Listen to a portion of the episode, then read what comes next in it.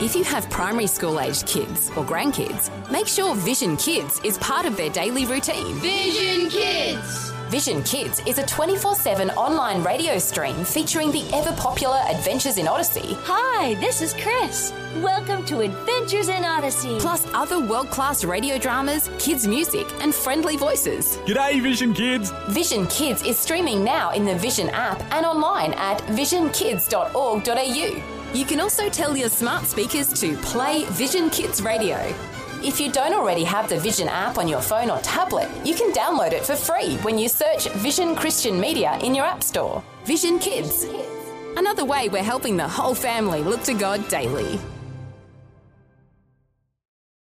2020, bringing a biblical perspective on life, culture, and current events. Weekdays on UCB's Vision Radio Network. Find out more at vision.org.au. Hi, it's Neil Johnson, and welcome to today's 2020 podcast from the Vision Radio Network. Remember, you can hear 2020 on Vision from 10 a.m. Eastern, that's 11 Australian Eastern Daylight Saving Time, on Vision. Well, today is World Water Day. Every year on March 22nd, the United Nations sets aside an entire day to focus specifically on worldwide water issues. The UN's Educational, Scientific and Cultural Organisation is the body who's been given the responsibility of coordinating the International Year of Water Coordination this year, and as such are also the lead agency in marking World Water Day. Shahbaz Khan is the Deputy Director of UNESCO's Regional Science Bureau for Asia and the Pacific.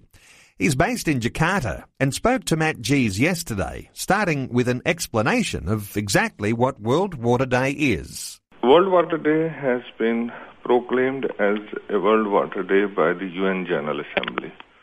So every year on the 22nd of March, uh, we celebrate this day and remind ourselves there are major problems in water. Then we have UN Water, which brings together the interests of all UN organizations, including UNESCO. So this year is the year of water cooperation, which is being coordinated by UNESCO, and uh, all other UN organizations are participating as well. So it's not only UNESCO, it's the all UN. Shahbaz, uh, what's the purpose of uh, doing a World Water Day? What's the inspiration behind creating a day focused on issues surrounding water? Well, as we know, water is necessary for all forms of life. And if you look in different countries, then we have a number of issues related to water. Either water is too little, so you have situations like drought, for example, in Australia, you know, drought is a reality which happens so many times and it affects communities. Or you have too much water, like flooding, which um, countries like Australia, Pakistan, Bangladesh, they have ex- uh, experienced many, many times. As we speak, like in Latin America, there have been major floods recently. Or it's too dirty, which means it has contamination which makes it unsuitable for many of our purposes like we can't drink water from a source anymore in many countries. We can't take that water and apply on our crops, or it is even not suitable for the uh, other uses, maybe, for example, the flora and fauna in the rivers and around it. So considering all these problems and where we have reached in terms of our water consumption and in terms of our water footprint, it's very important to make people realize that we have to look after this water in the best possible way.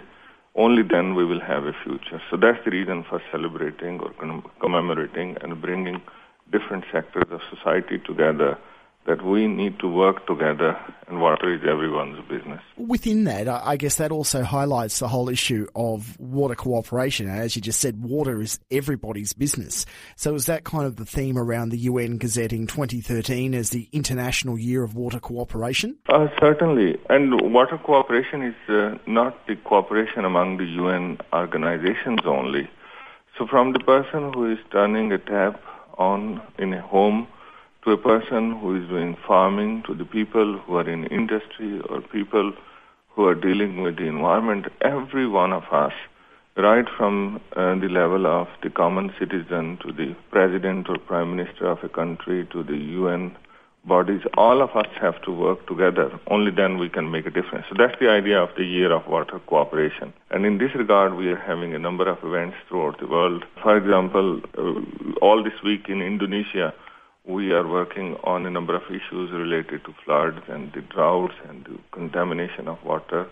Tomorrow, we are going to have a major event in the Jakarta city where we will have the mayor of the city as well as the common citizens and uh, different government organizations and um, businesses coming together to discuss how can we solve the problems of a mega city like Jakarta by having more water cooperation. Within that, Shahbaz, what are some of the uh, the major ways that the UN is working to, I guess, alleviate this water crisis, whether it be too much or, or too little water? What are some of the projects that the UN's got going right around the world that speak to this theme of water cooperation? Uh, we have a number of uh, projects uh, working with the member states and uh, I would say the citizens of different parts of the world. So I give you very quick examples. In very recent past, in 2010, there was a major flood in Pakistan which affected more than 20 million people and many people unfortunately lost their lives.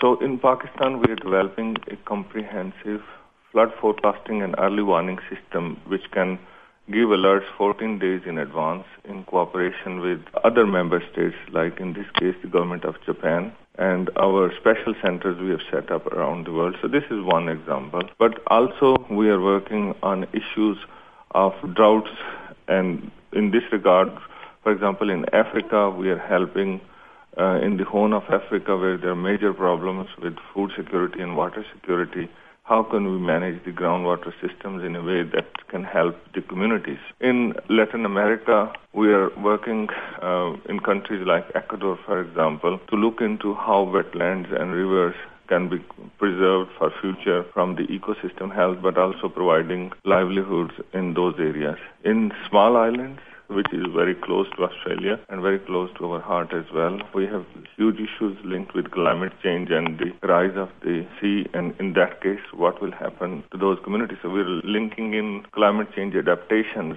and how the communities can be more resilient to those kind of challenges which are coming their way. So in each one of the countries with the help of the government as well as uh, businesses and uh, the communities there, we have a number of actions where UNESCO is very active, uh, UN as a whole is very active. Providing water for children, for example, is such a huge issue. For the women, is such a huge issue. So th- there is a range of actions we have throughout the world. On World Water Day, what are you hoping people get out of the message of water cooperation and, and looking at some of the other themes of World Water Day, looking at um, access to fresh water and cooperating on making sure that there is enough water for people to live on in years to come? First of all, I think it's very important to realize that we are living with new challenges. And those challenges are because we have a much bigger population in the world to look after. We have new challenges with the climate change.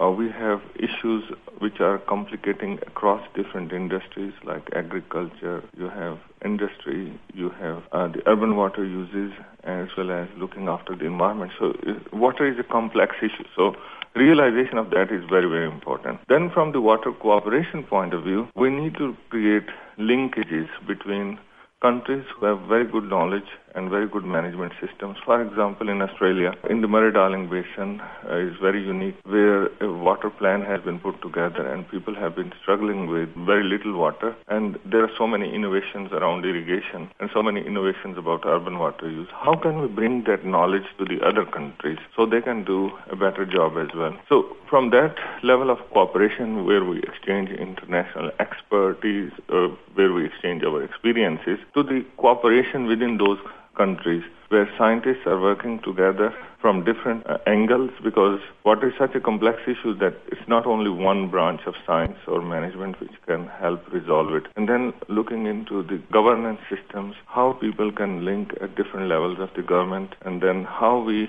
bring in the private sector and NGOs so it's a matter of mobilizing all those actors who are so important if we have to solve the water problem. So water cooperation is the way forward. If there is water cooperation, then we can solve all these problems of too little or too much or too dirty. And mm. uh, there is no other possibility unless we cooperate with each other. Well, it's a fantastic message, and uh, I know that many of our listeners will uh, really like hearing that message. But Shahbaz, if people want to find out more about World Water Day, about the International Year of Water Cooperation, is there a central website or, or a central place they can go to to get that information? Yeah, if you Google um, UN Water, you will uh, go to the website of UN Water. So UN and water together, put it in uh, Google, or you put in um, water cooperation in Google, you will find so many sites are there.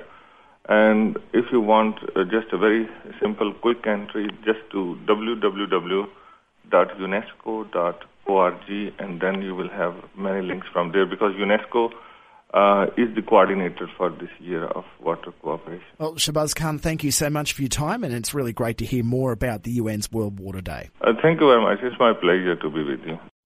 Like what you've just heard? There's more great podcasts, or you can listen to us live at vision.org.au. And remember, Vision is listener supported. Your donation of any amount will help us continue connecting faith to life. Learn more or donate today at vision.org.au.